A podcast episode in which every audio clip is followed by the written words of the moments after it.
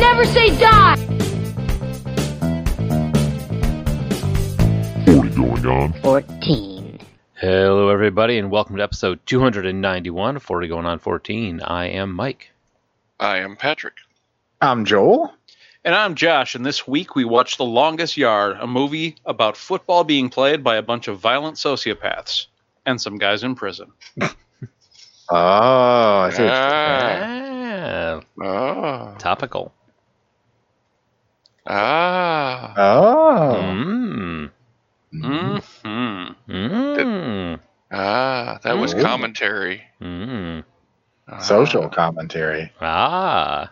Oh, Mm-hmm. Mhm. I forgot. And if you like social commentary and strange noises, you might like the shows on the Podcast Collective, such as I Am Salt Lake, Mmm. the Rad Dad Radio Hour, Ah. and Hollywood Hot.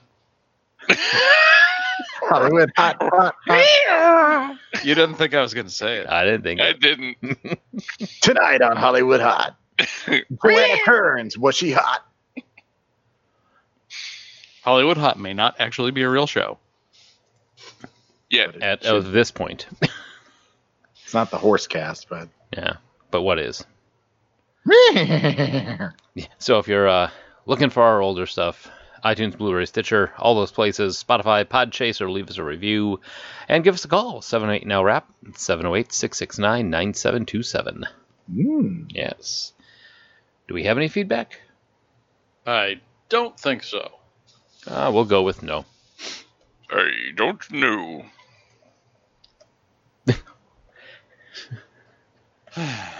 Yeah, and we're here. and yes. So, all right, about that time. Yep. Any second now. Come on. There we go. This week in music, movies, and TV.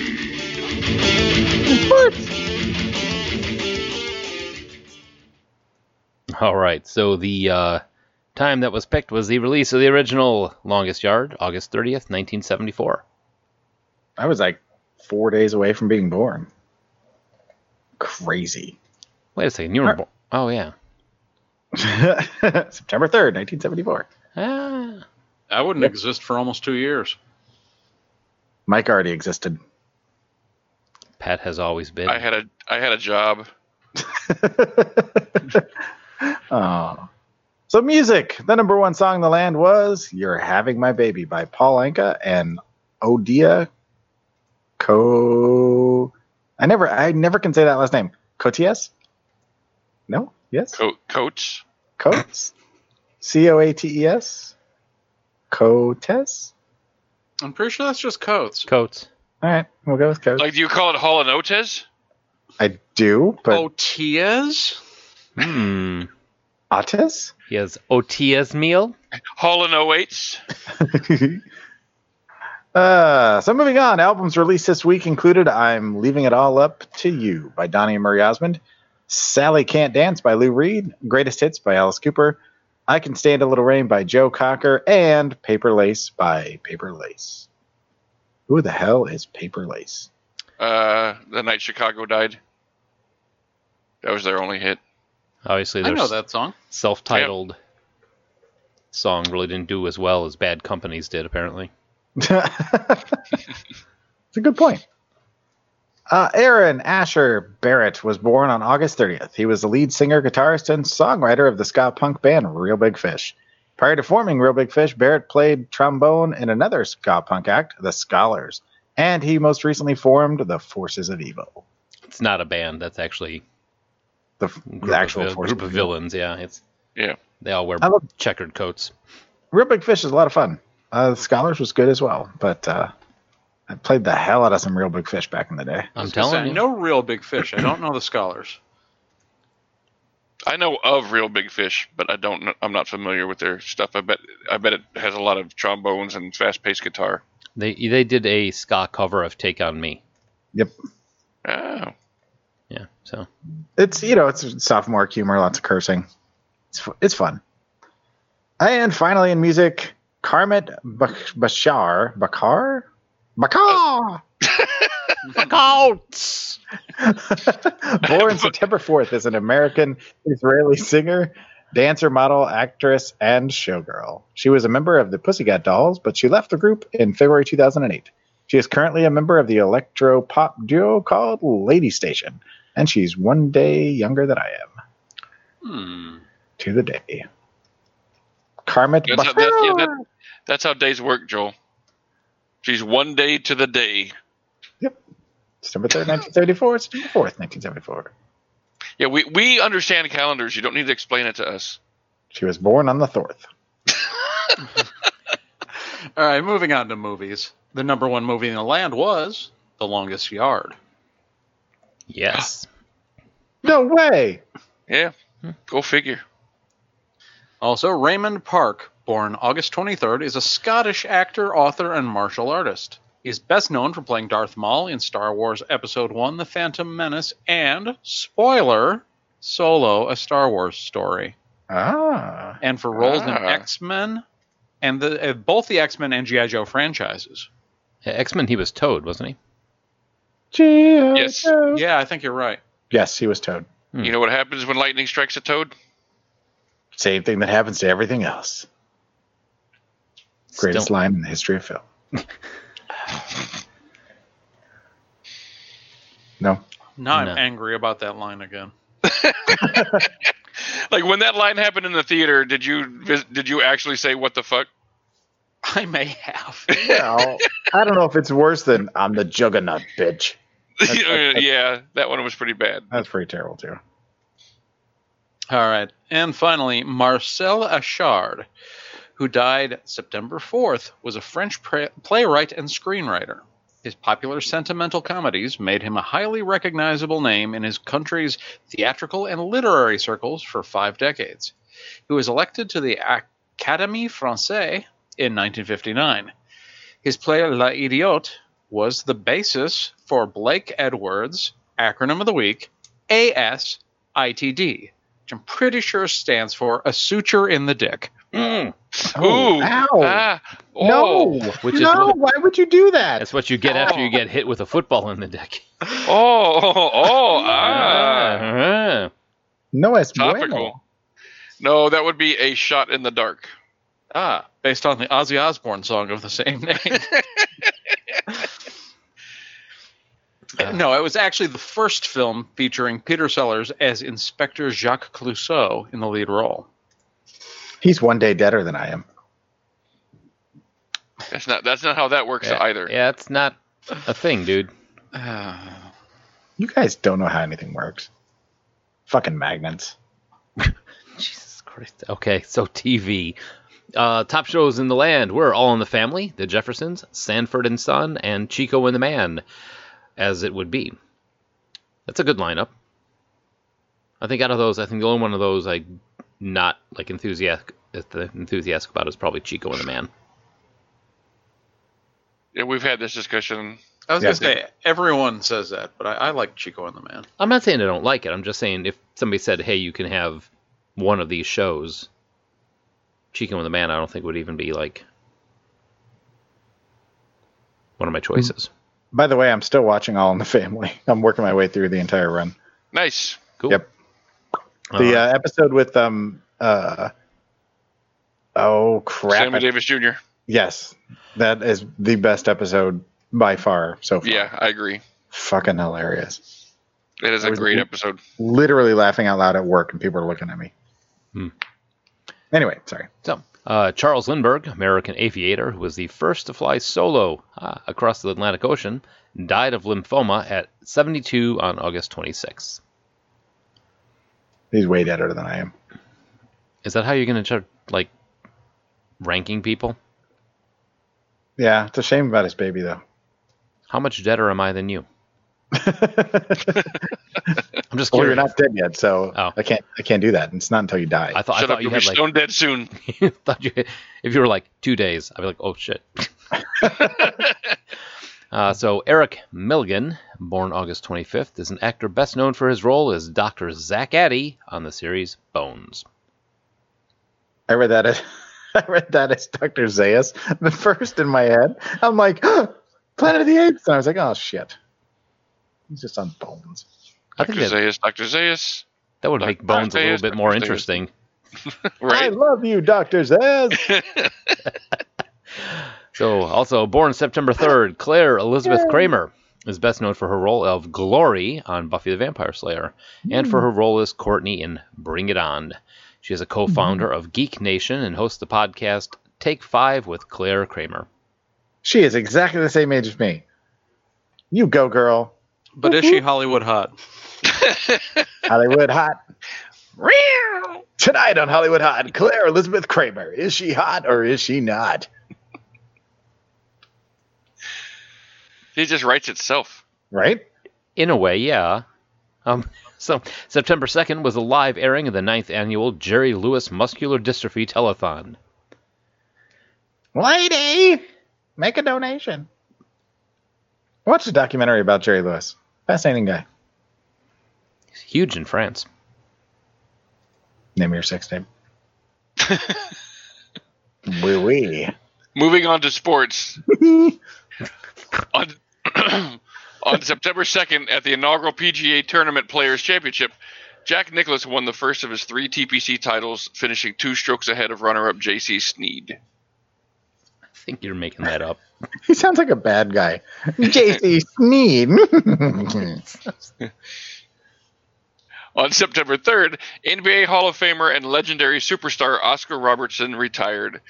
He left the NBA with 26,710 points, 9,887 assists, and 7,804 rebounds in 1,040 games.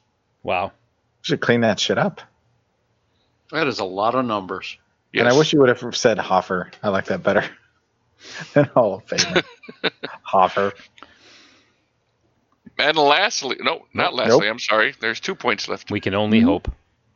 well, let's just. I'm going to skip to the last point first. Aw. NFL players born this week included Jason Taylor, Jeremy O'Day, Sean Woodson, Freddie Scott, Darren Benson, and Mike Jenkins.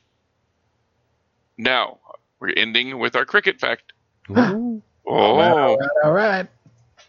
Lincoln Roberts, born September 4th in Trinidad and Tobago, is a former West Indian cricketer who played one test for West Indies and 51 first class games for Trinidad and Tobago. Roberts made his first class debut in 1996 after impressive one day form. It took until 1999 for him to score his maiden first class century.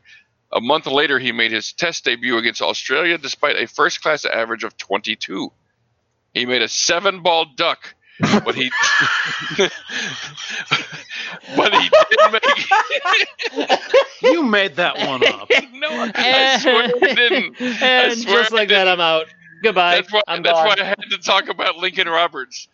He made a seven ball duck, but he did make history in becoming the first player from the Trin- Trinidad and Tobago team to play Test cricket. Okay, so in cricket, a duck is a batsman's dismissal for a score of zero. Oh, so he Ah. struck a guy out in seven balls, basically. Or he knocked all the wickets down in seven balls, and the batsman didn't hit any. Oh, wow. Seven ball duck. He's that's impressive. A seven ball duck. He's an ET for sure. Jesus.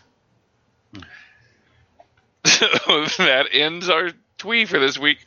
Play us off, Joel. Who? Joel, Keyboard Joel. No, no, no, no, no, no. my bad. I forgot your title. Uh, I worked hard for that title. the, so you are now going to be known as Seven Ball Duck.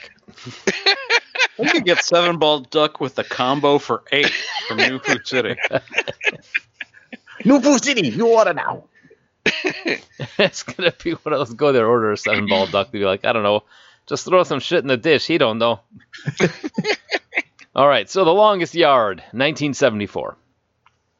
A uh, story of a uh, de defrocked, defamed, deframed, Deflowered. deflowered. Sure, that too. Defrosted? Football. Delicious. De lovely to look at, delightful to hold. Football is better. This has already gone off the rails, and we barely said the longest yard. Yes, that's what I'm trying to do. At least getting that the statement of what this movie is about. Like herding cats. Uh, thank you, IMDb, for the this one. Prison inmates form a football team to challenge prison guards. Thank you, IMDb. You're welcome. Yeah. So no, it's a uh, You defame- just read the you just read the description for the remake. You're in the now. Oh, you am need I? to scroll up into Oh the then. shit, that's Adam Sandler. I mean, still accurate. Yeah, exactly. But I'm like, that's not the description that's in the show notes. Yeah, the one in the show notes is a little bit more for 74, but not we would have caught on when he's like the 1974 version starring Adam Sandler. oh, I see. You put it on the below the director. I was just a baby. God, this is.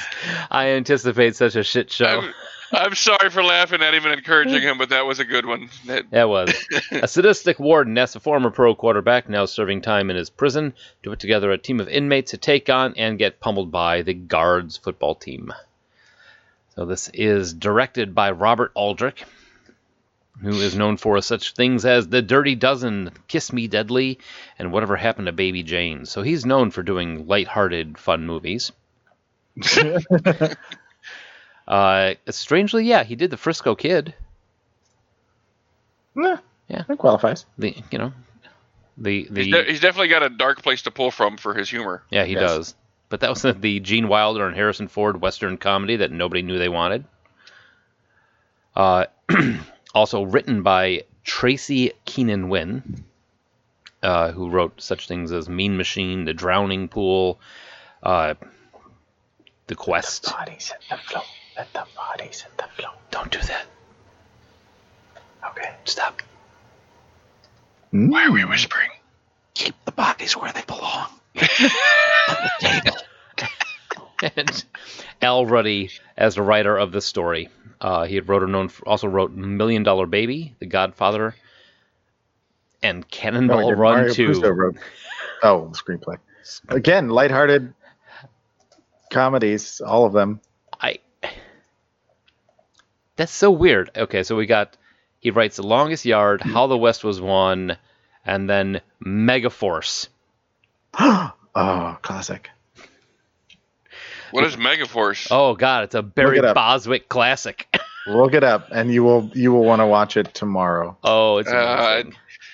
I don't know. With, with with as strong of an endorsement you're Okay. giving it, I'm I'm gonna tell you this right now. If you go on IMDb and look up look up um, Megaforce, it's gonna say below that's more like this, and there's Star Crash.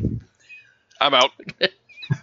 Aw, but there's like cool ass like trucks and stuff in it and shooting. So it's like maximum overdrive. No, thank you. Pew pew pew. No, Maximum Overdrive. No, not a horror movie. It's an action movie. All right, so this is starring Burt Reynolds as Paul Crew, the former pro quarterback and cud chewer, according to Joel. Eddie Albert as Warren Hazen, uh, who is he does a good job of going from the guy from Green Acres, happy-go-lucky, really charming dude, to, To- pretty fucking terrifying. Yeah, too entirely menacing. Yes. Yeah. It seems, but it it just seems like that. Like a lot of the actors that can do that, where they play these like lovable type characters in other shows, can like completely flip it around and go full evil. Like Leslie Nielsen in Creep Show. Yes, Oh, don't Oh. fuck with him. bury no. up to your neck in the sand. No shit. Ugh. Uh, Ed Lauder, and uh, I did not recognize who he was until he started shouting at the uh, team and realized he was the coach from not another teen movie. He's done a lot of. He's one of those character actors. You see him and you go, "Oh, that guy." Yeah, yeah, definitely. Uh, Michael Conrad, uh, Nate Scarborough was also some guy named Jimbo in the Six Million Dollar Man. Well, and he was on Hill Street Blues. Yep. Yep. Let's be careful out Uh, there. That was him. Oh, I, Phil. I have a dirty secret. yeah, Ah, we know Yeah, you've discussed haven't it. said You've this. never Oh, seen it. I've never seen it. If it ever shows up on Netflix, I will watch all the seasons. It's really good. James Mm-hmm. Hampton as uh, caretaker. We did another show with him not that long ago. We did. He was the dad from uh, Teen Wolf. Yep. Yep. So, and also in uh, Hangar 18 and Sling Blade. Ooh, Hangar 18. Oh, Sling Blade's amazing. Yeah, good stuff. Harry Caesar as Granville.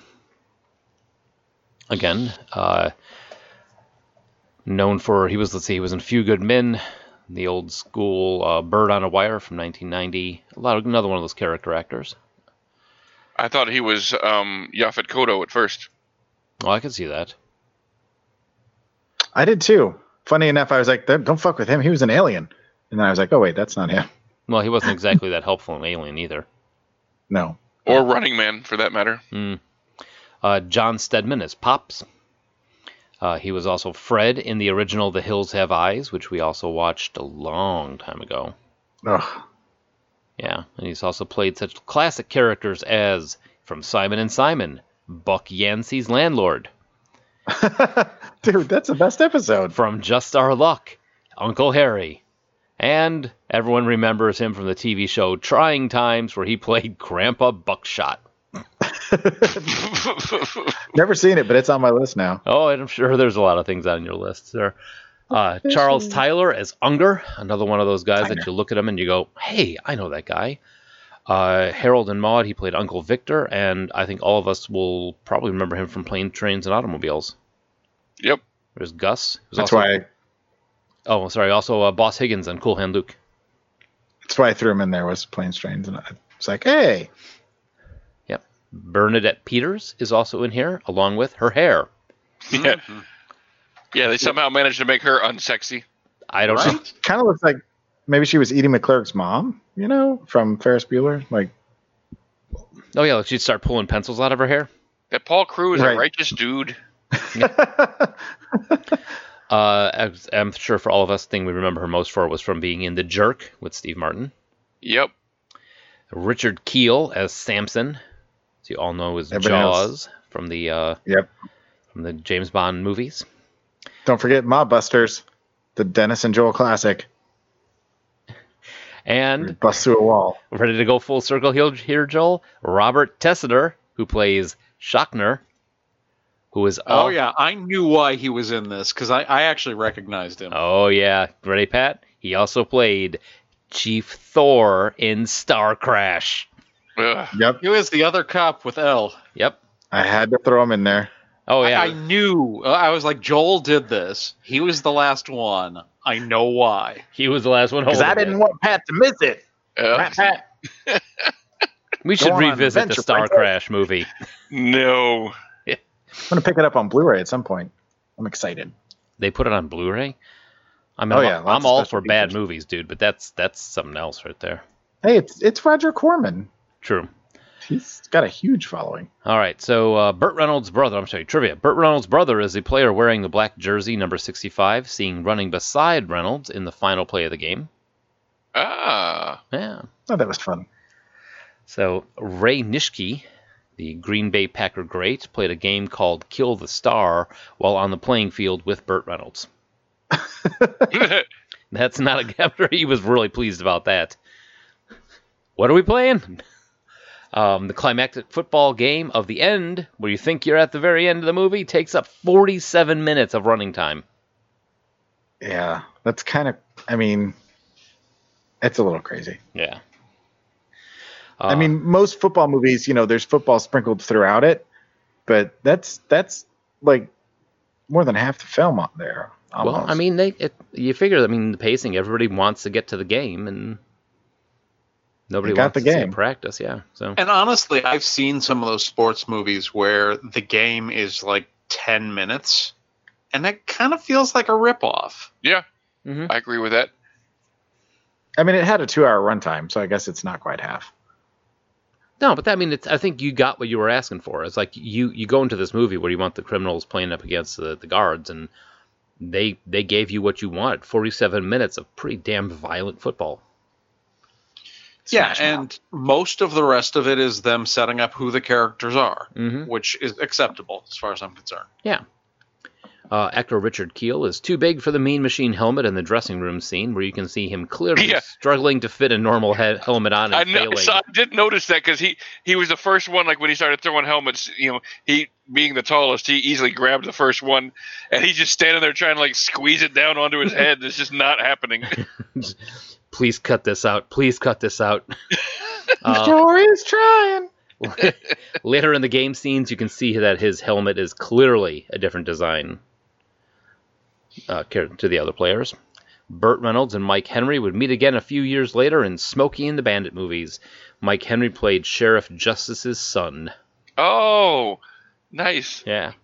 I hope it's a big cookie, Daddy. When I'm getting home, I'm punching your mama square in the mouth. There's no way you came from my loins. A geek, geek, geek. Oh wait, sorry, that's not too Yeah. that's it.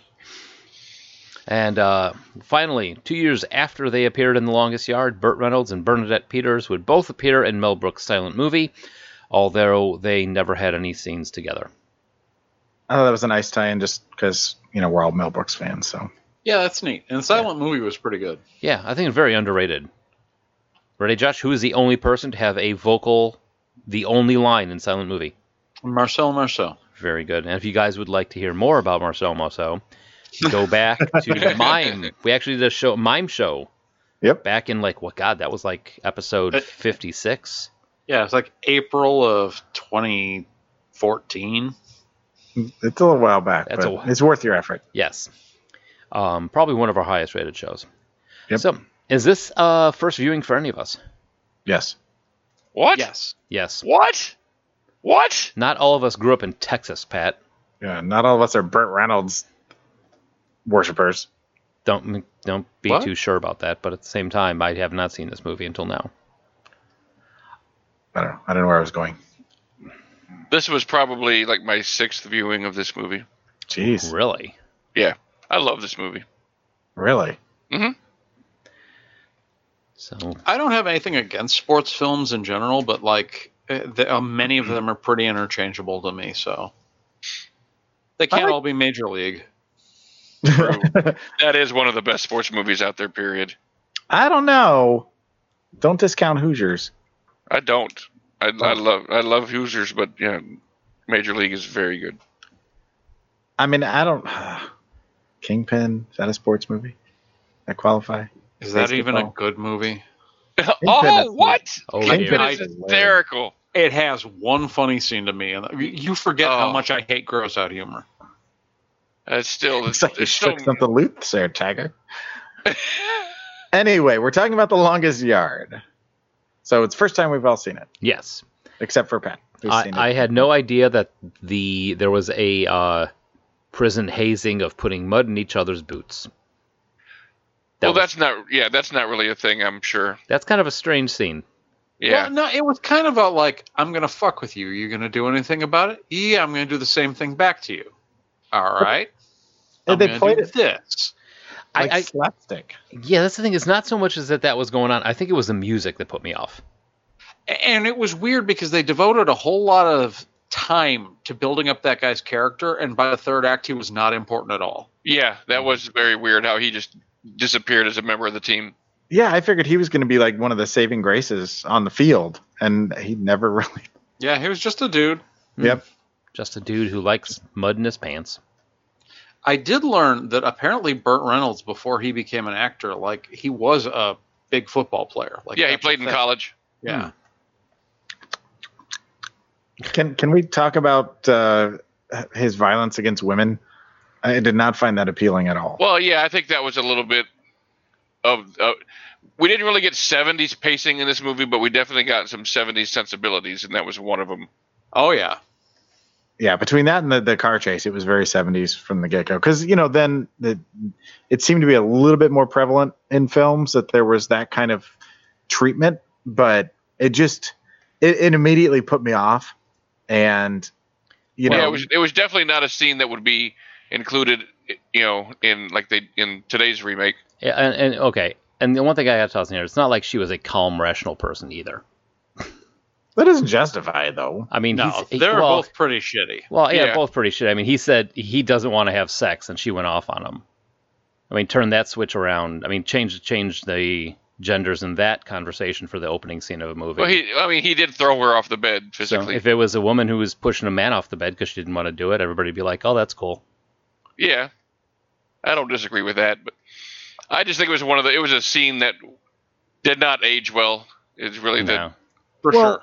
I mean, when you when you have your hero that you're supposed to be rooting for, ultimately, you know, they, a lot of times you got your your main character that starts off being kind of a shitty person that then flips the script and becomes, you know, learns a life lesson, which eh, he kind of did. But when he starts off on that note, it kind of makes me go, yeah, this guy's really a shitty person. He's not just a shitty person. He's I- really a shitty. I, I think honestly, it was probably just a bad choice for the director to quickly and brutally show that this guy is hit rock bottom. Mm-hmm. Yeah, that's what they were going for. But yeah, it definitely is a whoa moment with like looking back from modern eyes. Yeah. And, and it made it, it, it turned me off to the movie for the until the football started. Actually, uh, Another really confusing moment of that opening scene was uh, while you're arresting a guy who's been driving maniacally, dumped a car in the in the water, and then goes to the bar. Do you really like play the insult game with him? Well, a celebrity, very possibly, I guess. Ah, true. I mean, you do get a little, little extra leeway being a celebrity, I'm sure. I Um, mean, you know, being the talent, I get, you know, some. oh yeah, your leeway. they were definitely pushing his buttons though. Yeah. But he was pushing right back. You know, he was making jokes, and each one of them Oh. was laughing at the joke at the other person's expense. What was he calling the short guy? The short cop in the beginning, like midget cop or mini cop or something like that. he he Oh. said they had like a midget force or something like that. Yeah. So I had there was a lot of stuff going on in the house while I was watching this, so I put the subtitles on. In the subtitles, they changed that cop's name to like midget cop. when he, so it's when, whenever he saw, speaks, it pops up and says midget cop. So it's that was kind of I'd funny. watch, I'd watch that movie. Oh yeah, I'd totally watch that movie. midget cop. Yeah.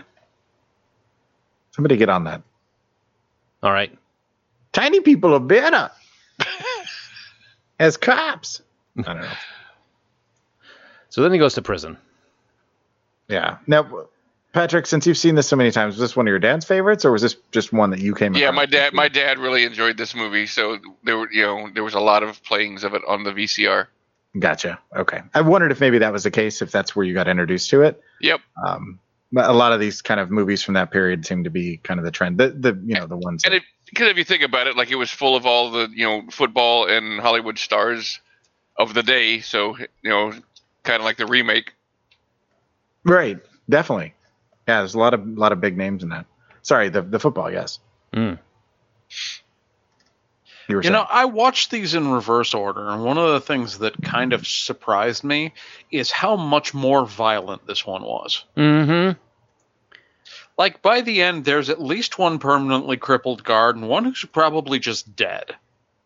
yeah, Oh yeah, they never resolve that. They're like, he's not breathing. Give him mouth to mouth. You do it. And Uh, what the hell is up with that? There's a guy dying on the field.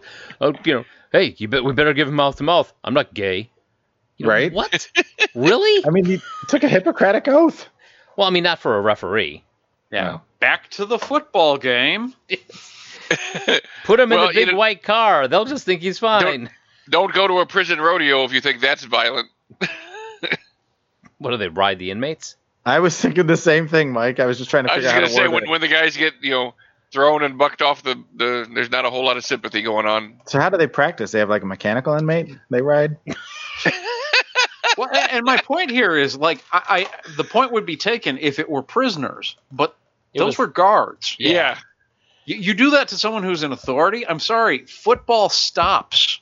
And that's the thing is that like the the, the prisoner. I mean, the, when the prisoners got hurt and taken off, they got taken off to the hospital, got their knee packed up, and got to listen to the game on the radio. This guy gets carted off. Oh, taking him off in an ambulance. Well, that was a thing. Now moving on, and nobody. i i I, Better call a Hearst. Yeah, I have no sympathy for the guys because the the guards were absolutely deserving in this movie, but it was like, holy crap! hmm Well, and and after the the first time that he throws a ball at his nuts and then they you know dogpile him, I I'm surprised they didn't. I mean, they called a penalty, but you know, a- then after the second time, you think they would have reacted more, for sure. I I cringed when. you cringed. Oh yeah, that's right. You only got one left. oh no, not the last one. Not I Kenneth J. Noisewater. What? I'm against this. Yeah. Yeah, that that, Whatever that it was is. a, that's uncomfortable to watch that scene definitely. Now, don't you think after the first time they did that, they'd be? I mean, it worked so good the first time. So anyway, uh, Richard Keel I think was really good to the whole thing. I mean, he he as the a standard giant monster guy. I, Oh, I was that's- so excited to see him just in general. Oh yeah, and a young Richard Keel too. And I mean, that's the role that he kind of got cast in, and he ran with it. And you know, good on him. hmm Yeah, he got a good uh, got a good run out of that with, uh, with Jaws. With Jaws was after this, wasn't it? Oh yeah, I'm pretty sure this was what 74. 74, yeah. That sounds about right because you're talking like Roger Moore era Bond. Mm. Yeah, that was mid to later '80s. So So yeah, this would be yeah, 5 6 years before I'm trying to look it up here. Jaws, at least. Uh, 1977. Okay. Wow. Oh, okay. Wow. So yeah, just a couple years before. Yeah. So, um, Eddie Albert, the end, telling the guard to shoot him. I mean, he was already pretty evil and whatnot, but you know, you you really saw that come out even more at that point. Played a really good bad guy. Yeah. The whole time I'm watching, I'm going, Wilbur would be so disappointed. What? Oh, Wilbur the pig. allergic smelling hay. No, I mean, for a honestly, f- we did get some of the '70s pacing. We did get some of the weird uh, uh, '70s music, like that that slapstick music with the whole mud scene, and you know, definitely a lot of uh, you know '70s. Sensibilities. Yes, Yeah, there were weird scenes. It was like I'm not sure why this is here or what it adds. Mhm. Um, I did like, especially once you got to the game itself, all of the really crazy like three or four screens, split screen all over the place. that was really cool. that editing, like every time it came up, I was like, this is really neat. Yeah, that that uh, sometimes when they do editing or stuff like that in the movies, it really pulls away from it. But that one, it it almost enhanced the game because it turned it into like a, a Monday Night Football type of situation. Well, and I felt they handled the football really well. Um, I mean, as far as you know, shooting it and you know, making it interesting for people like myself who have a minimal understanding of football, I could still follow what was going on and still enjoy the movie, even though I didn't, you know, know everything that was actually happening in terms of the game. Now, Pat, here's a question: that play where he throws the ball back and the guy kicks it is that a legal thing? Is that a thing? yeah, it's called a drop kick. It's a that's a real thing. It, people don't do it because it's it's kind of difficult to do, but yeah, it's a real thing. Uh, Can we also just talk for a little bit about the death of Caretaker? Yeah, it's kind of messed up. Yeah, that was Kind of foreshadowed though. Like, I mean, the guy, the snitch, was an arsonist, and as far as I'm concerned, the way it was set up is like the warden pointed him at someone. He was trying to get crew though. hmm And that the thing that I, I almost kind of knew that um, I thought he was actually going after caretaker first instead of crew because in the very beginning, when um, God, what was the na- what was it uh, Unger was telling him, oh crew, I'm your- I'm your biggest fan, and he's like, ah, well you know he got here first, and I'm like, oh shit, there he goes. Yeah, when he was creepy, running his fingers over his shoulder through the fence. yeah, man, Um, yeah, that was that was creepy. that was strange. Um, what did you guys think about the use of slow motion at the end for the final sequence with the football, the last play? I had, I think that really pulled me out of it because they left in whoever was doing the foley uh, for it left all those weird grunts and noises in the background. I think if they had just had the slow mo with music or something, I think it would have bl- meshed a lot better. Well, I think you were trying to do the whole, you know, um, physical the the the war type like like aspect of football. Mm. I think it was trying to make like an artistic scene was what it was really all about. And it was almost like it was that last yard. Like they weren't going for a uh, pun or anything, but it was like you're supposed to feel how long that last yard is. Okay. Yeah. And that's yeah, I, I kinda what didn't- I I've took never away. I've never minded the the slow motion. I always thought it was kind of fun. Th- that's what I took away from it was that the, the grunts and the fact that it was slowed down was kind of like how it would feel if you were really in that play. That you know that last couple of seconds feels like forever. Mm-hmm. Mhm. Um, and once the whistle blows, is until the ball is dead, the play can go on as long as it needs to go. Right? Correct. Okay, So that's as what long- I thought. Yeah. So as long as the ball's in motion, or they're moving, is that? I mean, Yeah, yeah. As long until the ball is, is declared dead, Okay. the play the play continues, and and a game can never end on a defensive penalty. So like eh, you know, as soon as the clock runs out, if you're the defense, you could just you know do something illegal to make the refs call a foul and end the game. Well, that you know, then you would just basically start the play over. Hmm. Mm-hmm. So that's why they have that rule. But Okay. Yeah, I, I But- th- think they did do a good job of making sure that you didn't have to like read up on a book on football before watching. And I think I think the reason they did it in slow motion is because, you know, like like Joel said, they're trying to give you that feeling of being one of the players going for that last longest yard. Mm-hmm. Uh, way to bring it around. Mm-hmm. Mm. Good job, Pat. Uh, yeah, Um, I I don't feel like it was necessary, but did anybody? I they don't really resolve what happens to crew after the game ends. Well, they don't resolve what happens to anyone. I mean, the entire team is probably locked up in the hot box for a month. Yeah, and it kind of it kind of left me half wanting, like you know, just like a quick like words on the screen. Crew was released, you know, whatever. Well, like at Or the end- something. like, at the end of uh, Animal House. Yes, Well, see, I don't think that would work for this movie because it ends on a high note. The guards, you know, lose the game, and the warden has been defeated in the game and everything. If you ended on every one of these guys spent, you know, two weeks in the hot box afterwards, four of them died of heat exposure, blah blah blah. Then suddenly, like, oh, well, that wasn't such a high ending after all. Right. Well- yeah. but uh, I, not to jump to the remake just yet, but the, the remake, at least with some of the dialogue that was spoken, you got a bit more sense of closure. But in this one, you, you kind of wonder what's going to happen to him afterwards. You know, granted, Not he kind of had his redemption, but right, exactly. It seemed like he could potentially end up like caretaker or, you know, locked up for many, many years. Don't worry, I- I, I- I, I read the book. He was raped to death by Richard Keel in the shower the next day. Oh, I think the fact that it's open ended makes the movie better, personally. I, I Right. agree.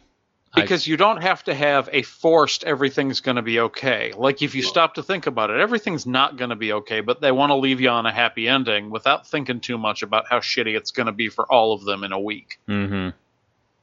yeah, it's it's their moment in the sun, but that's they're still in prison ultimately. right.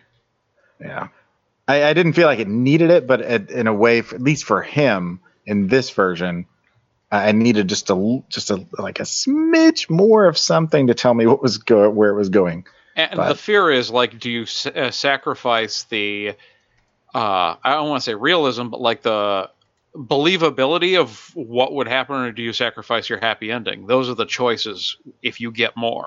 Yeah, Right. that's true. But that's a, I mean that's a sign of of good writing though, is if you leave your audience kind of wanting more of that character or that thing. And it's not that I wanted more of him. well, Um, it's it's almost. but- I mean, it's the s- same kind of, in at least in the same genre of ending as like uh, Inception.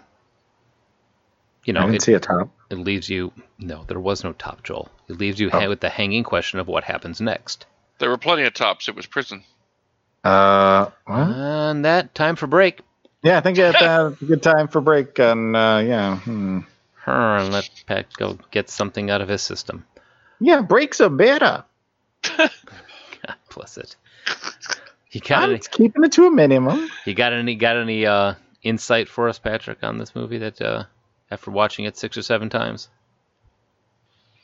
honestly no i just i really like this movie uh, i think it's fun um i think the football is, is mostly accurate um and, and just as somebody that that you know has practiced and played football before i mean just that's one of the things i appreciate about it i was kind it's been a while since i've watched it it's probably been a good 10 years or so since i've seen it i was a little bit worried it was going to have aged poorly but no i mean it's still all the same things that i I remember, you know, I mean, I remember not really caring for the domestic violence scene before, Mm-hmm. and now you loved it. Yeah, but yeah, I turned my I changed my mind on that. Oh, that's just mwah. yeah. Ugh.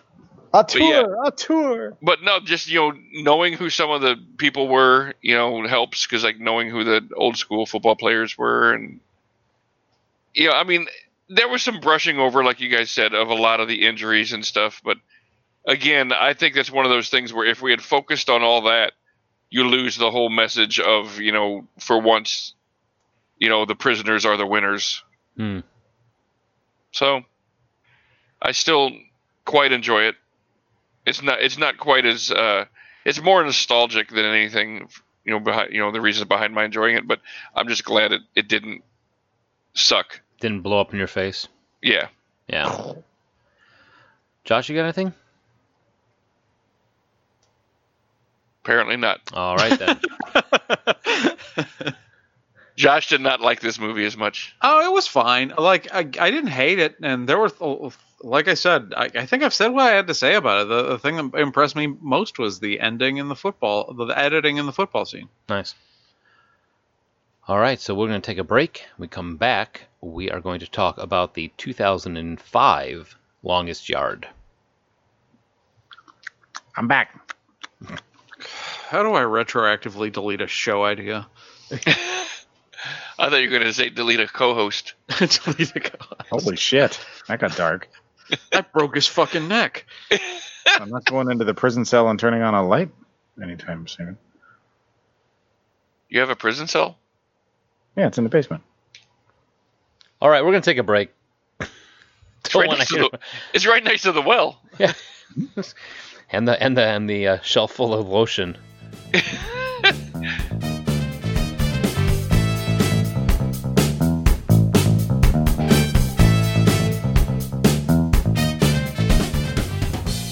All right, so in 2005, somebody said, "You know what we need to do?" And they said, "What?" I said, "We need to do a remake of The Longest Yard." Remakes are better.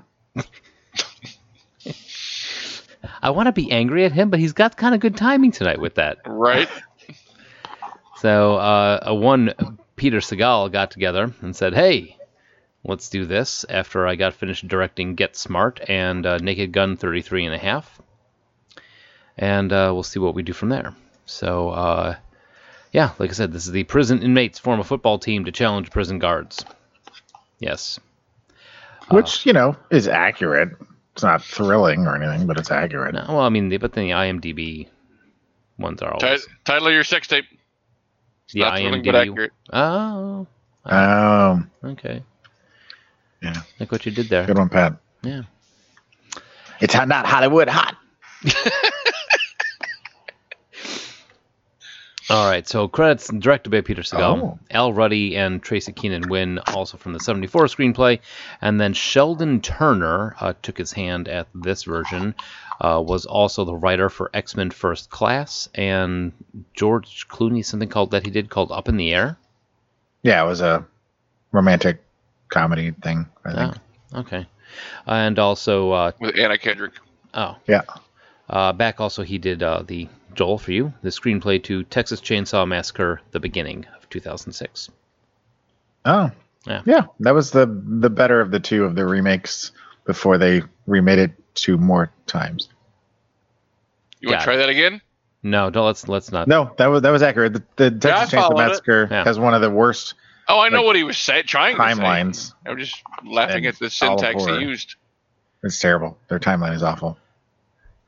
But um, yeah, so this one around, i- uh, I, I included a lot of people, by the way, because I just kept going. Holy shit! Yeah. Oh well. I didn't yeah, there's a really- lot of people in this. That's a lot of that. Oh, I know that guy type of thing, and occasional cheers for Terry Crews. But um, Adam Sandler uh, as Paul Crew, Chris Rock as caretaker, Burt Reynolds coming back as uh, Coach Nate Scarborough, which I thought was I'm back. pretty pretty dang cool. Yeah, that was a surprise. I- I, I didn't look at the cast list before watching this, so that was fun. But um, Nellie as Meggett, uh, Michael Irvin as Deacon Moss, Walter Williamson as Errol Dandridge, uh, and if I'm wrong, this has got to be he's the uh, the teacher from um,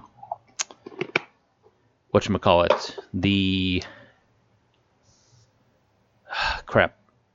Mr. Deeds? No, not Water Mr. Waterboy. Waterboy. Yeah, isn't he the, the Yeah. no? I get most of these Adam Sandler movies. Yeah, with the medulla oblongata. yeah, that's no. He's not. He's it's not on his list. Oh. Yeah. Hmm. He isn't They- They, something. they went to the same tailor. yeah, they definitely Dan did. Taylor? I don't I don't know why that that's he seems to have a thing with that outfit on these. Uh, Bill Because this Goldberg. tailor's better. Ah. uh, Bill Goldberg as Battle, and uh, Terry Crews as a perfectly cast Cheeseburger Eddie. yeah. Everything about, like, the concept of the character and the fact that it's Terry Crews, everything about it makes me laugh. Mm-hmm. hmm I just wish you would have had more screen time, that's all. This is early on. Uh, Yeah. Terry Crews also. That's why I didn't, but Yeah. Uh, so also there Bob Sapp as Swatowski. Uh, Also, one of the best parts of the movie. hmm Uh, this actually goes all the way back to our very first show with him because he was Ukafa in Conan the Barbarian, the remake. Oh. whoa. Yeah. Digging deep. Well, man, we got to go back and redo that one just to see if our opinions have changed about flying rigid snakes. Rigid snake. And so, uh, so I'm sorry. With this one, Nicholas Turturro is Brucey, who, when he came on stage, I was like, man, John Turturro was fat. Because I was like, God damn it! If I close my eyes, that's John Turturro, but it don't look like John Turturro. Man, he put he took Nicholas- off a lot of weight. Nicholas, John, and Ada Ada Turturro. Turturro. Do they all Yeah, have? she's an actress. Oh, do She's they all on have that Sopranos. same? I'm sure they all have that. She uh, doesn't look like them, but No, as much. but yeah, you the- know if you saw her. I'm sure I would. And uh, Dalip Singh is Turley. Dalip Singh, better known as the Great Kali, was the largest human being I've ever met. Oh, you met him? Oh yeah, yeah. Nice. I, I worked catering for a WWE event Oh, very one cool. time. And he lives uh, about half an hour away from me, so I've actually met him too briefly at a bar. Oh, He, he hangs out in a in Atascocita, which would be like you know if he hung out in uh, Glen Ellen. I just want a dollop. so how do you recognize him when you get in the bar? How do you not? Yeah, he's the one He that is looks the like bar. three people stacked on top of each other. Wearing Like, another you head. See, you see these guys in movies, and like i i- they're making a big deal of how big he is, but it's really hard to like describe. Like this dude does. eh, He looks like someone reskinned a human person over like a ten foot tall grizzly grizzly bear. Yeah, I mean he is goddamn enormous because not only is he almost seven foot five, but I mean he's he's wide and just That is he's a- got he's goddamn enormous. He's not just tall, he's huge. that's the thing I did notice about him when when he was standing next to Adam Sandler. I'm like, damn, that this guy isn't just tall. He's like equal height and width. But uh, currently is working on a pre-production movie called Zombie Brothel, Nice. I'd watch it. starring. Ready for this? Heather Locklear, Dalip Singh as brothel security, Floyd Mayweather Jr., the insane clown posse, Oh no. James Magnum Cook. You you you, you lost me. I lost you there. No, at, at the insane clown posse. Oh, that's that's where you. Yeah, I don't need more Shaggy Two dope in my life. just saying. So yeah, so at least he's getting some work. That's good to know. Uh, Tracy Morgan is Miss Tucker. and yeah, just leave that right there. Edward Bunker is Skitchy Rivers. Sounds like Mr. a, Blue. sounds like a bluegrass band if I heard of anything. Yes, Y'all you're- recognized him as Mr. Blue, right? Yes, we ran. Yep. Yep. Yep, Mr. Blue from Reservoir Dogs.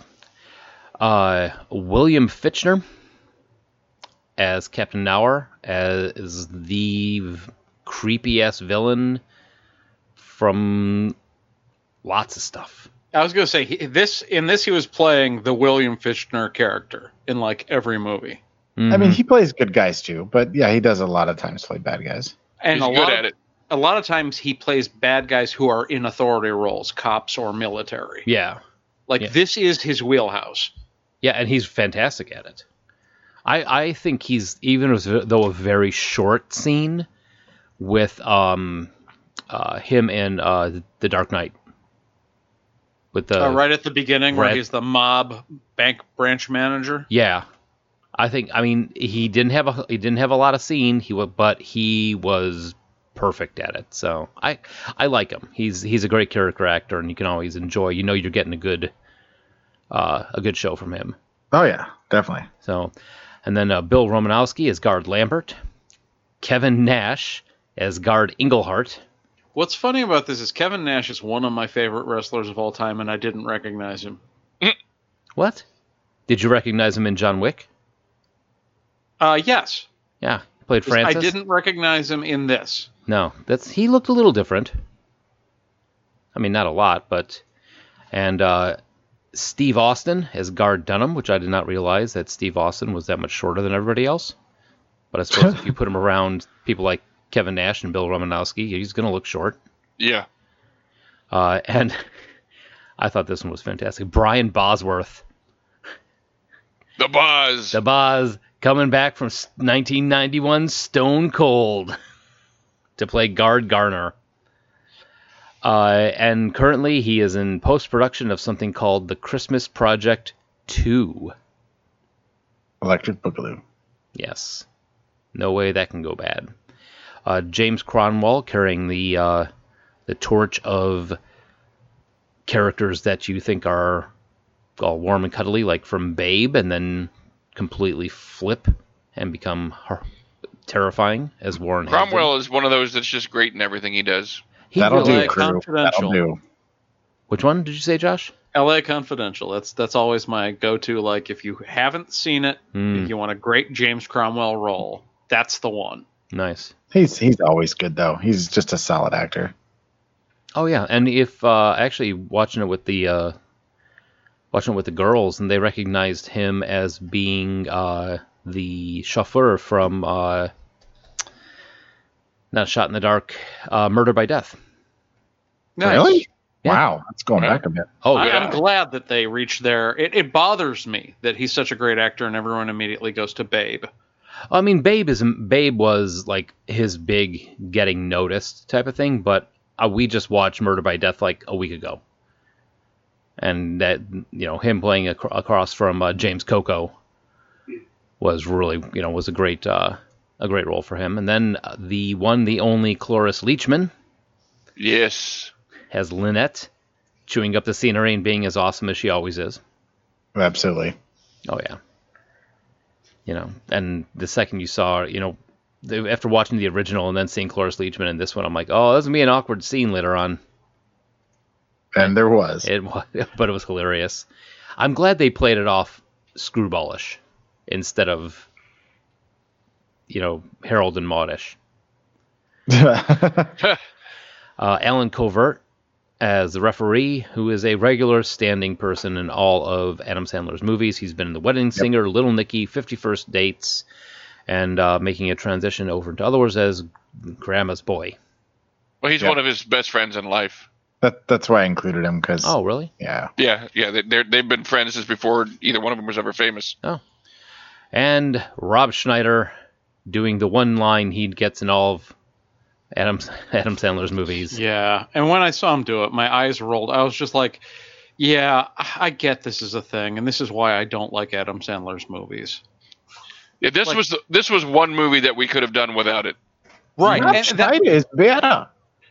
Wh- than when that. he when he showed up, I was like, I basically just instantly dropped the movie an entire letter grade. Oh, Well, I think it's because it's the movie handles funny parts well through the whole thing without getting s- super goofy, and I think that the- just dropping him in there I- is if it was Little Nicky, if it was Mr. Deeds, yeah, I could see that because it's the goofball comedy. If it was a from straight the up, beginning. straight up all Adam Sandler creation. Yeah. Right, right. This was a remake of a of a movie that obviously, like Pat said, people have loved.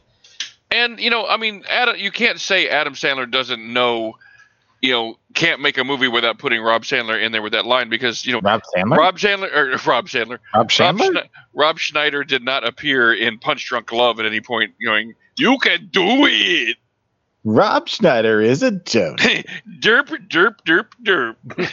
Yeah. A- And it was just like even the things that were a little cringy in this movie, I I thought was generally funny, and every like Rob Schneider just fell so flat. It was it was the most unnecessary scene in the movie for sure. Mm-hmm. But we're, we haven't even gone through the trivia yet. Yeah, Right. So, uh, Burt Reynolds was supposed to have a stunt double for when he got hit by Brian Bosworth on the uh, touchdown run, but uh, Reynolds said, "I can do it. I got one rough, one run left in me." Bosworth himself was honored by the whole situation, saying, "Who else can say that they got run over by Burt Reynolds?"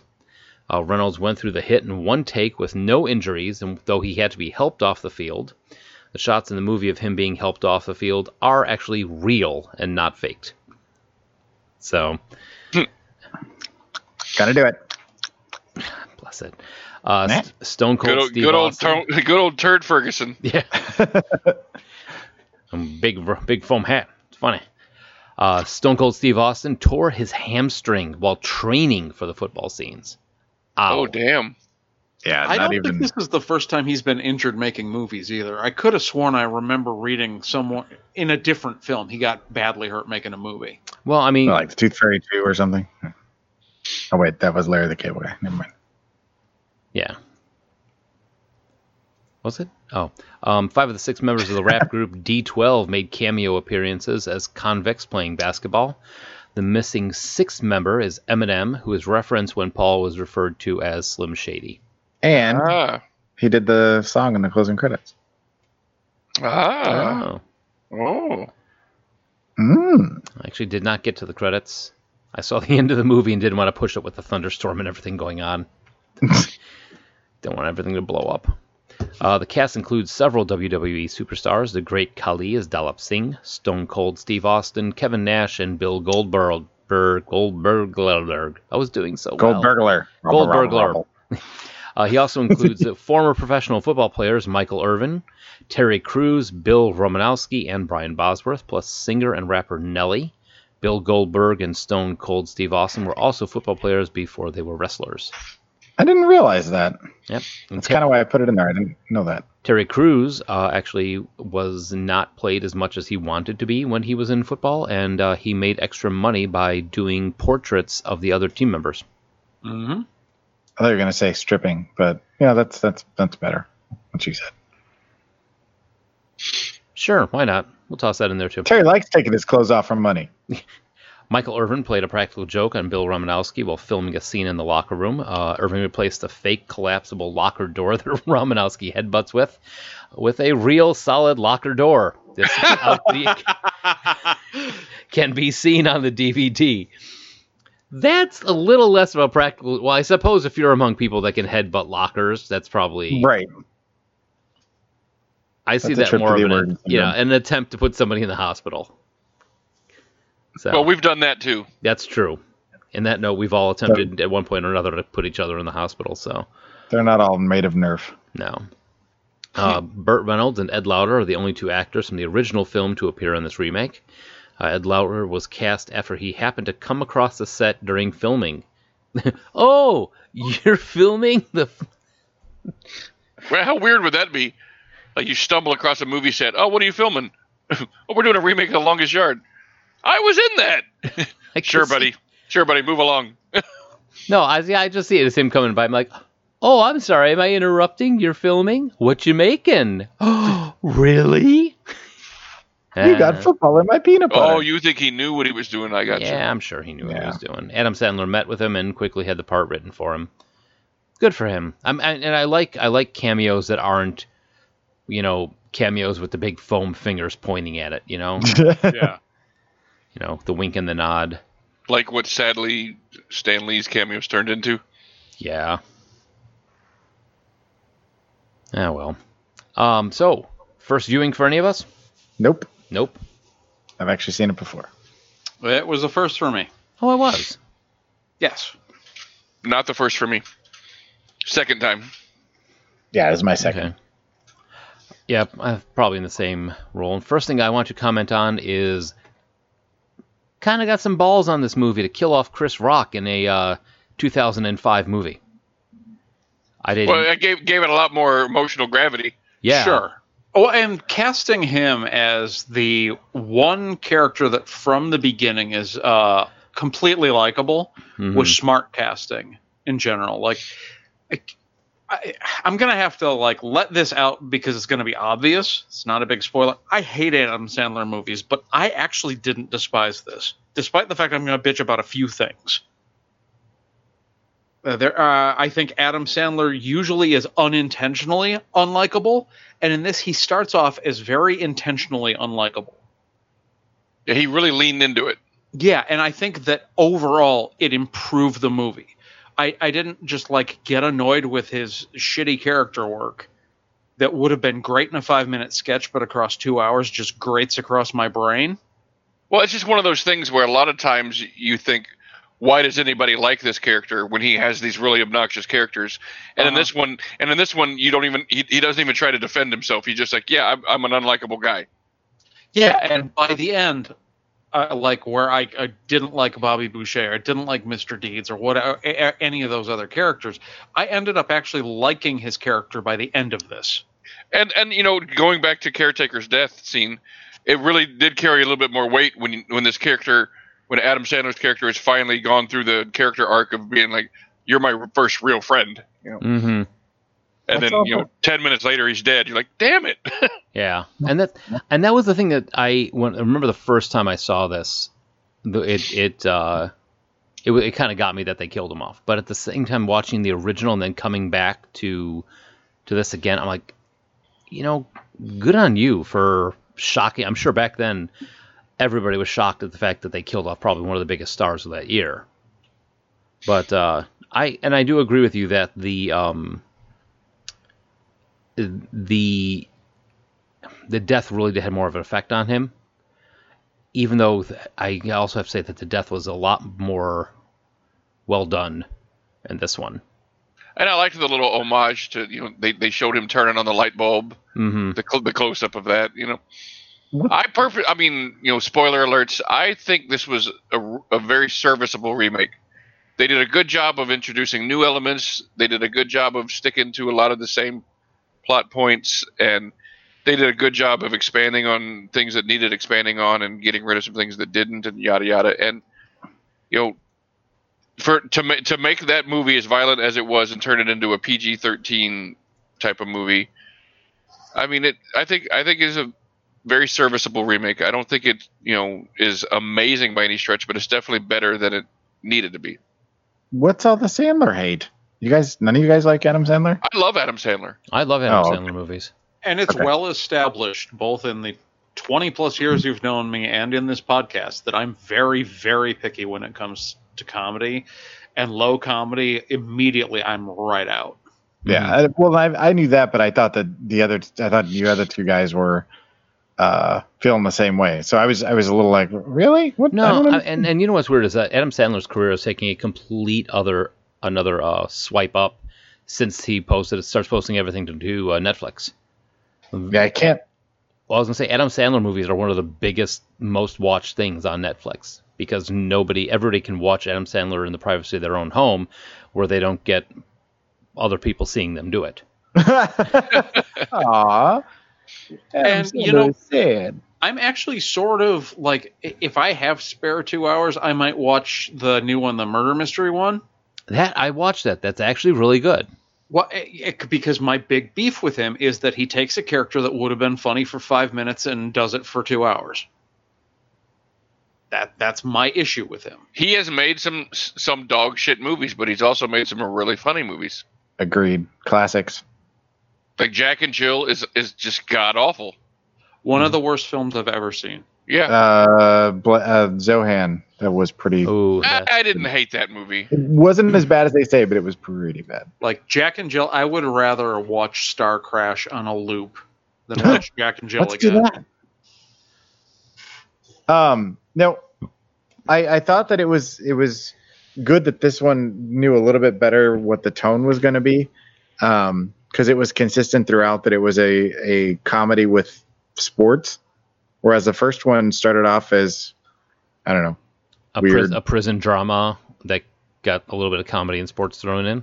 Yeah, I mean there was some comedy here and there, and it was almost like it was pitched in some some of the posters and ads as being comedic, but I didn't find it very funny. Um, it was you know it was a decent sports movie in the last half of it, but this one started started off setting a tone, and I thought can maintain that consistency throughout the film, other than the "you can do it" bit, which you know it is what it is. It really is unfortunate that that, that scene is in there. But if you take that out, the, the rest of the film flows nicely and, and has a, a good feel to it. I mean, it's it's just kind of a fun movie to put on on a Saturday afternoon. Yeah, it's li- it's a light popcorn movie. Yeah, it's not going to change the world, but you know, it, it's a good time and a great cast, lots of people, and the stuff with Cloris Leachman is just fucking hilarious. And the yeah, the Cloris Leachman stuff is great. The the um that whole scene when they're showing the both the tapes, they're showing the tape of Brucey too. is- Oh, Yeah, forgot about that. you know that that's pretty funny. Um, the whole scene with it switching out the, the you know Kevin Nash's steroids for estrogen. that was when when they're when Why they're are you talk- playing with your nipples? Yeah, they're just sensitive. just do your thing. Why are we all talking about his nipples? I mean, it was it had a lot of really good comedy in it. It it was so- it, like I said, a very solid, serviceable remake. Yeah, and I, I I again like how nobody was phoning it in. You could have conceivably had all these WWF guys kind of like, yeah, I'm just here because they need big dudes, but you know them them like with the whole nipple thing, them f- getting. I mean, granted, his acting isn't amazing, but he's got into the role. You know, he. I mean, enjoyed and it. he, he's he's fucking Kevin Nash. He didn't have to agree to do that. right. Yeah. Right. And you know, he knew it was funny and he knew it would be you know, be a good laugh. So that was uh And wrestlers turned actors can't all be Dave Batista. Right? Well, and and well, or Dwayne the Rock Johnson. Um, but some of the funniest stuff that you see, or at least that, that gets me the most, is when somebody does something completely out of character of what you expect from them, and just runs with it. You know, that's why you know attractive comedians or comedians are are um, funnier because you know they're you know the kind of people that maybe could be a model, and then here they are being self-deprecating and doing slapstick and being goofy. So same kind of thing. You know, you get a big wrestler that you expect one thing from, and then they're playing with their nipples, and it's kind of a turn off. You, you, you ran. Yeah. yeah, you, you ran out of steam there at the end, dude. No, I was I was building up to the. the never Yeah, mind. we stepped on your Yeah. joke. Sorry. Were you playing with your nipples while that was happening? Are my you on nipples are better. What? it? Are you on estrogen? N- no, who's estrogen? Do I know her? All right, so Josh, There you are. and you said I'm dropping Joel a full letter grade for that. Son of a bitch! I'm not going to graduate. two points from Hufflepuff. Throwing my golf balls in the lake and leaving. So you said you had a couple other upper, other complaints about this one, Josh. What what are some what's one of the other things that bugged you about this? I I don't know. I, I I think it was mostly. I think I mostly actually got it out because I have less to complain about this than I would about most things that had Adam Sandler in it. I, like they did criminally underuse Terry Crews. him. But it was early Terry Crews. I don't think that they didn't really know what he was capable of just yet. When he pulls a burger out of his pants, like, And that one guy gets hit. Give me that burger back. I'm sitting there think, I was sitting there thinking about like how many more burgers does he have in his pants and what's happening to them? Uh, That keeps. Uh, there was a him lot of the oh no, this is the biggest baddest guy you've ever seen. Mhm. scene. right? Yeah, Like yeah. They, right after another. And they definitely did come. You know, they, like they got to a point where like we've built up so many of these guys. How do we build up another one? Right? Well, and when they all make Terry Crews look like Hervé Villechaize, you know, it's yeah, that- that's saying something. Um, I was curious how those of you who know about football felt the football was actually handled in this versus in the original. I don't know enough about it to really compare. So Um, I'm out. again, I think that they did a, a really good job of sticking to you know the feel, the pace, the rules, everything. I mean, I think There's some both. stuff that if they hadn't just been playing against a semi-pro team, they never would have gotten away with. Yeah, for- like the the gimmick, you know, everybody lining up on one side play never works. Right. The schoolyard constant uh, laterals and backwards passes. Yeah, Like, those there's are- a reason you don't do that. Yeah, those those are always like hail mary at the last minute. You know, Mm-hmm. they're that's not a play that you're designing. You know, you're not intentionally doing that. Um, one thing I, I did like about this better was the the the cheerleaders, and that they were more of a character in the whole story. But Yeah, because in the original movie they just appear at the game and that's it. Mhm. right, I don't. I was in some ways because of the focus on them a little bit more uncomfortable because it almost seemed. I don't know. Well, it's Oh, the A- a whole little- prison rape is funny joke that you know, Oh, Right. Yeah, prison rape is funny. Gay people are funny. It, it made me a little squicky, but like not Another enough big- to it's like- complain about it. Another big foam finger situation. Yeah. Yeah, look at them. Where it was almost more respectful that they were just sort of there. gonna need a lot of lube for a foam finger. Just saying. Conditioner is better. Nothing. You proud of yourself? I am now. Go to the corner, Joel. You're down to C. Looks like it's summer school for you. Yeah, you're assuming it started with an A. summer school it is. Oh well. Um, another thing I really enjoyed about this movie was the soundtrack. I think the music was very well placed. Yes, and uh, you bring up a great point. I love the fact that they used Mr. Saturday Night Special in the uh, car Oh. chase in both movies. Mm-hmm. I watched them in reverse order, and I noticed that as well. Like I- like I said, I think this was was a remake done right. Like they did had just enough new stuff, just enough homage stuff. They they they didn't you know just they solved the problems that needed solving. They didn't create new problems. I just think you know, and, and they used a lot of cameos and a lot of stars and a lot of names, and it was just a a fun little summer type movie. And Well, Yeah. this is a remake that was done by somebody who I think, like Pat, has seen the movie multiple original multiple times and enjoyed it and has a respect for it. It's not just a a cash grab. You know, Now- they, Oh, go ahead. I was gonna say they had a a lot of the same lines. They had like key lines were repeated, but it wasn't a line for line remake. It and they upgraded it pretty well. And I think the introduction of uh, Burt Reynolds as Scarborough, I think his intro was really well done. I- If I'm going to uh, ding them on anything with regards to the remake, I think there was a bit of a miss with Unger, where his characterization didn't suggest, "Oh, now I'm going to fucking murder you," the way the original character did. Like it was didn't seem out of character for the original guy to just burn somebody to death. Though this one was more of a like a, a coward against the uh, against the, the um, guards. I mean, I think he didn't kill him with the intent that, oh, I'm going to kill you because I'm going to fucking burn you. It says, I'm going to do this because they told me to. Sure. It, it was more of a that escalated quickly sort of situation. Whereas, like, w- you look at the Unger from the original, it's like, yeah, that's what that guy would do. yeah, yeah, they did a good job of giving him enough backstory. Whereas in the new one, yeah, he just seemed like a rat who suddenly you know jumped up to murder. hmm I And am. it's a minor complaint. Yeah, if if they'd have done just one line where they said, you know, he's in here for burning his family and his dog down or whatever, it just would have, you know, helped explain him a little more. Fixed. Yeah. 100%. I I am glad that they didn't make Burt Reynolds uh, crew and change Adam Sandler to a different football player because there was that potential there that they could have you know said that he was still in prison from the original Oh, and um, made this like a pseudo. Oh, I see what you're saying. Yeah, Yeah. like, chain, yeah, chain. I got you. like fo- a follow up. You know what? Honestly, that almost is a, a cool idea. You know, like they, yeah, I they- don't I, c- like. I think their decision was fine, but if they'd done that, I would have been okay with that too. Yeah, Yeah, And uh, the other thing was is uh, William Fickner's or Fichter or Sphincter.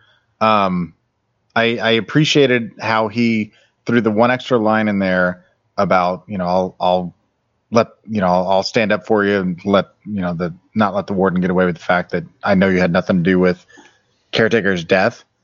It didn't give you a, an a, an an ending that tied up all the loose ends so you know exactly what happened, but at least it kept that high note kind of carried into the credits. Was it in character for him though? Because you got a guy that uh, at the beginning says, "Tell the warden no," and then when he does, beats the fuck out of him. Yeah, I feel like that was kind of thrown in, like, like the the the guys in the you know the the test group group were like, we need a happier ending, Hmm. Well, and I, and and they were like, well, we'll give you this. I I thought it was more of his character arc that he saw that crew was kind of uh, coming into his own. That was kind of turning himself around in prison. He wasn't, you know, staying the guy he was. He was actually, you know, working to better his teammates and his, you know, prison mates um, to improve them. And he realized that, you know, maybe it was the error of his ways, so he was going to back him. You know, he respected Is he him. a character that cares about that sort of thing though? Like I, I, a better argument would almost be this is his way of getting back at the warden who thinks he runs this prison. Hmm, perhaps. And that's kind of up in the air. They never really Yeah, give you enough to, to, to go one way or the other, but I read it the other way, I guess. yeah. I, I didn't have a specific read on it. This is more just spitballing around. Like I, I don't think it was necessarily a bad decision. It just didn't 100% ring true for me. I'm It- sort it- of I, I agree with you. It felt kind of tacked on, yeah. but um, one thing I didn't appreciate in the remake that um, at that final scene when you know they're all like shoot him, shoot him as he seems like he's walking away. In the original, you can clearly see the football laying on the ground, but in the second in, in the remake, they they're- the football's nowhere to be seen, and then suddenly he's just grabbing a football. You know, like having watched the original several times, you know, I've learned to like look and oh, there's the football that he's going for. But- Mhm. they never bother in the original to like point it out or anything. It's just there. You can see it. And like when he goes to grab it, you're like, okay, yeah, that makes sense. Whereas in, in the remake, they- it's it's like that the false drama thing that I absolutely hate. I'm like, putting the football on the ground somewhere visible isn't going to spoil, you know, when he grabs it. You know, it's like it's not going to spoil the mood, the the tension, the anything. You know, it's just it makes it cheaper that you're not putting it there because suddenly, oh, there's a foot. He's grabbing a football that nobody saw. You understand? What, does that make Yeah. sense? What I'm trying to say? Yeah, I mean, because it, it creates unnecessary tension for a situation because you don't know what the end is. Whereas you in, in the original, the watcher has a chance to say he's just going for the ball. Right. Why I don't mean, you, you could- notice this? Exactly. And you you you can have that internal dialogue in your head. It's like, no, dummy, he's going for the ball. You know, it's like. Whereas in this movie, I think they were trying to be like, oh, maybe he is trying to escape. It's like, no, you know, See, my thing on this was I don't see any officer taking that shot because God forbid he misses and that bullet goes straight into that crowd. Right. Sure. That was the biggest problem I had with it is that there's far too many civilians over there for Yeah. him to really take I mean- that shot. yeah, Yeah. that's one of the top three rules about shooting a firearm is always, you know, check your background, see what's behind it, and you don't take the shot if you know there's anything behind it. yeah. it. can And get hit, behind him you is know. like all these grandmas and kids. You know, it's Yeah. like, no, no one's taking that shot. They're going to chase Well, him down. this is the same movie that has officers engaging in chase scenes that no real officer would. It's like, no, dude, you let the guy go and get him later. yeah. and also they have guns walking around inside the prison, which is a complete and utter no-no for a prison guard. For sure. Yeah, CO gets one of those taken away, and all of a sudden there's all sorts of murders. Yeah. So uh, have we milked this Kevin Nash enough? I've just been waiting to say that. I have it written down so I don't forget. Well, we go to thumbs up, thumbs down, then, I guess. yeah, I think we do. well, I'll lead it off as a thumbs up for both. I think it's rather obvious. What? Uh, less obvious for me. I'm actually going to go with a thumbs up for both, even though I, I it's not super enthusiastic for either. Okay. Uh, well, it's definitely a thumbs up for the the remake. Um, I enjoyed it the first time. I enjoyed it the second time. The original, I am tentatively saying a thumbs up primarily because of the football at the end, but uh, it's not anything I really have a desire to see a second time. Yeah, I'm giving thumbs up to both. The first one was a thumbs up. It was 70s. It was definitely had the 70s feel to it. Uh, you know, when we talk about pacing and dialogue and all that, you can definitely know when this one was made, but it still was. And not we a all bad- agree that Burt Reynolds should not be beating up women. Yeah, that too. Yes. And um, it's just a, uh, a a good 70s sport movie. And this one, I while I said I'm the new one, I'm not going to seek it out. But if I'm flipping through channels and it comes on, it definitely it's made its move into the ones that I'll be like, oh, I can keep this on in the background. So it's a thumbs, Thumbs- up all around for uh, longest yard, thumbs down for violence against women and Rob Schneider. Yes. Yeah, yeah, horrible, horrible thumbs down for that Rob Schneider. This was a movie that did not need you can do it. No. So Joel, what are we doing next week? For the honor of Grayskull. That, that's That's not what she says. That is what she says. Look it up. Is it? Yep. She doesn't say by honor the of Mm. power of Grayskull. That's what Adam says. What does Oh. Shira say? I didn't know she said anything about Gray Skull. It's Yeah, been apparently- too correct. many years since I've watched it. According to this, she says, "Wop, bop, bop, bop, bop, bop, bop, bop, bop, bop." No, that's what the fox says. Oh, I typed that in wrong. All right. If you have anything to say about Adam Sandler, The Fox, Shira, The Longest Yard, let us know. Give us a call at 708 Now Rap. That's 708 669 9727. Yep. And like I said before, find our podcasts all over the place iTunes, Blu ray, Stitcher, Podverse FM. Uh, go to Podchaser, leave us a review. iTunes, I hear that thing is still up. And uh, thanks for listening to the show. Uh, we really appreciate it. And we will be back next week. Thank you. The ending is better.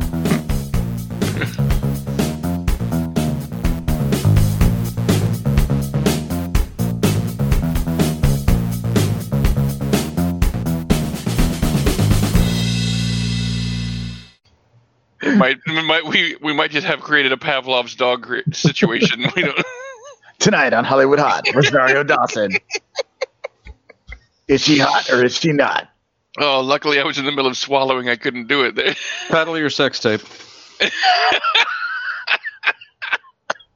Special guest Dave Attell and Joe Rogan. Tonight on Hollywood Hot. Hollywood Hot. Jeez. we got a new podcast brewing here.